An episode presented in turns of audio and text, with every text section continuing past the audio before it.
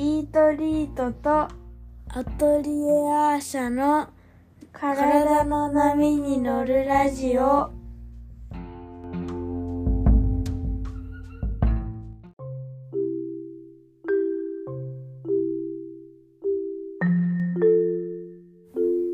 い、こんにちは。イートリートの小林静香です。アトリエアーシャンの池田咲です。はい、今回は人気の同社シリーズ。どうしたしです。あ、皆さん、あれです。お気づきですかねこれ実はね、テーマが10種類ぐらいあって、それをね、順繰りで巡回してるんです。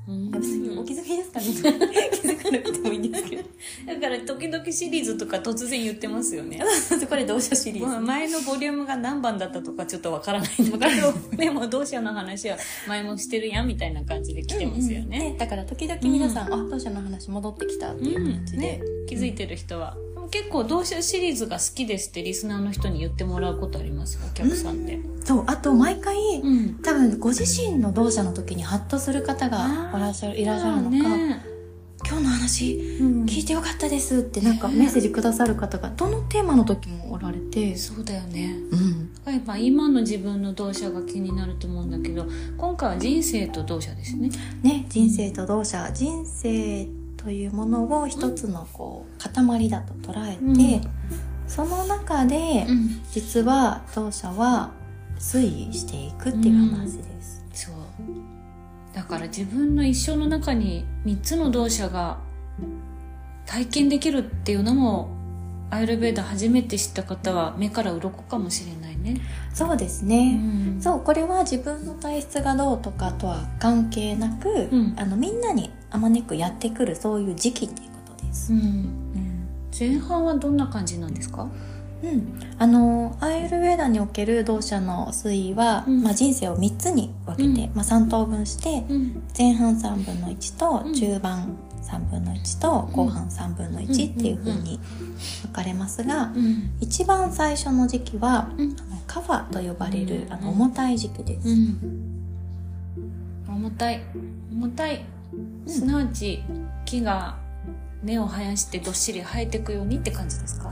うん、あの人生の土台を作る時期、体のあそ構成要素ことね。そう、ん内臓もそうですし骨もそうですし筋肉もそうですし、あうん。の蘇生していく時期、うんね、カファって結合っていううん。機能がありますけれどうも、ん。いろんなものを結合させて肉体の土台を作る時期、あとは人格の土台もね。そうだね。前半まあ0歳から例えばまあ90歳だとすると前半30年ぐらいうん。ね作られると思いますそこから？そこから次にねピッタの時期にん。移動します、うん。火の時期ですね、うん。そう。なので今日ねあのお話ししたいなと思ったのが、うん。そのカファの安定してて、うん。毎日ルーティンがあって、うん。なんとなくこう落ち着いた穏やかな、うん。何の変哲もない時期からピッタの時期に入るとうん急にほらなんかキャラクターが変わったみたいに あとなんかもしくは自分でも「え私こんなことできるんだっけ?」とか、こんな大胆な私いたんだっけ?」とか、うん。なんかね戸惑うこともあるんじゃないかなって思うんです、確かに。うん、だってピッタってね結構激しいですよね。激しい。うん。ピッタ代表として。でも私にもカッパの時期ありました。よいやそうそうだからみんなにね、うん。ね代表の人も感じてた土台の時期があったけどうんいよいよ本番だなみたいな感じにはなってきますよねうん。ね、いわゆる人生で言うと壮年期。うんまあ、一言で言うと、こう、働き盛りの時期。うんそう、あのー、いろんなエネルギーを変容させていく時期なので、そうだね自分のこう培ってきたものを変容させて社会に還元する。うんね。まあ、それが職業の人もいれば子育ての人もいたり、まあ、いろんな形があると思うんですけども、そう、急にだからエネルギッシュな時期でもありますよね。エネルギッシュでもあるし自分がそうしてるっていう意識もないままに目まぐるしく変化が訪れますよねうん。あんまり自覚はそうね、ないかもしれないですね。ただほら、夢中だからねそう、夢中だし、なんかこう、余裕はないですようんうんね。そう、常に必死だったり、あとは、こう、日本の習慣だと就職活動、うんうん。うんね、一回そこで、こう、また競争みたいなものがあって、うんうんうん能力とかをね、高めていいてってかなりピッタ的な、うん。こう仕組みの中に入っていく気もしますね。そうだね。ピッタは火で、火の上に紙をも乗せたら紙が灰になるように何でも変化させることができるんですよね。そう変化変容のね機能があります。次々と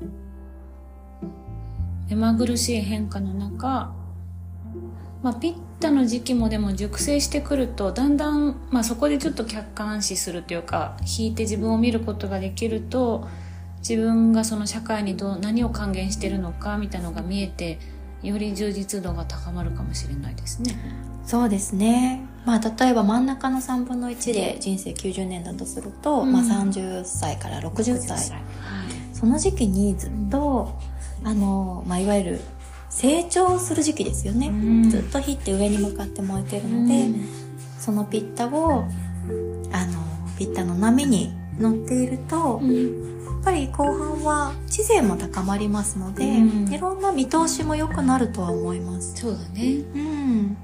あやっぱ社会人20代の社会人の初めの頃ってみんな苦しくてうん。大体28くらいでやっぱ転職しようかなとか言い始めてしたりしなかったりしてうん30に入ってようやくなんか落ち着いてきてうん。40になってこう熟成した感じがしてどしっとしてね。うん。それは仕事じゃなくても子育てとかでも同じような感じなのかもしれないですね。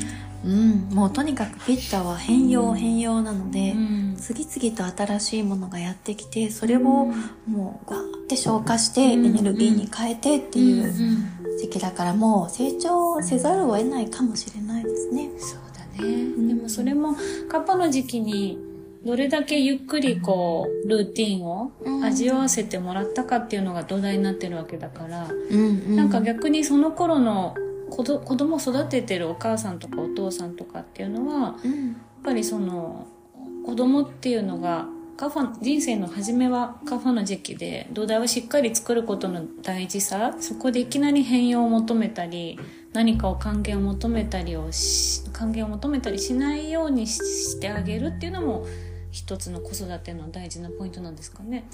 ああその視点なかったかもしれないですけど大事だと思います。ん結構成人になってものすごい大きなお仕事されてる方の幼少期聞くと、うん。なんかボケーっとしたことだったり、なんかそのよく聞きますよね。うん。なんか本当にぼーっとしてて大丈夫かなって思われてたとか、うんうん。そのように許されてたってことなんでしょうね。うん、しっかりとこのカファの時期うん。にカファを、ね、成長させてあげたというか、うん。カファにエネルギーを注いであげたっていうことかもしれないですね。知ってると役立つ人生と同社。うん、最初から真ん中の話でしたね。じゃあ次回は真ん中から後半へ移っていきます。はい、ありがとうございます。ありがとうございます。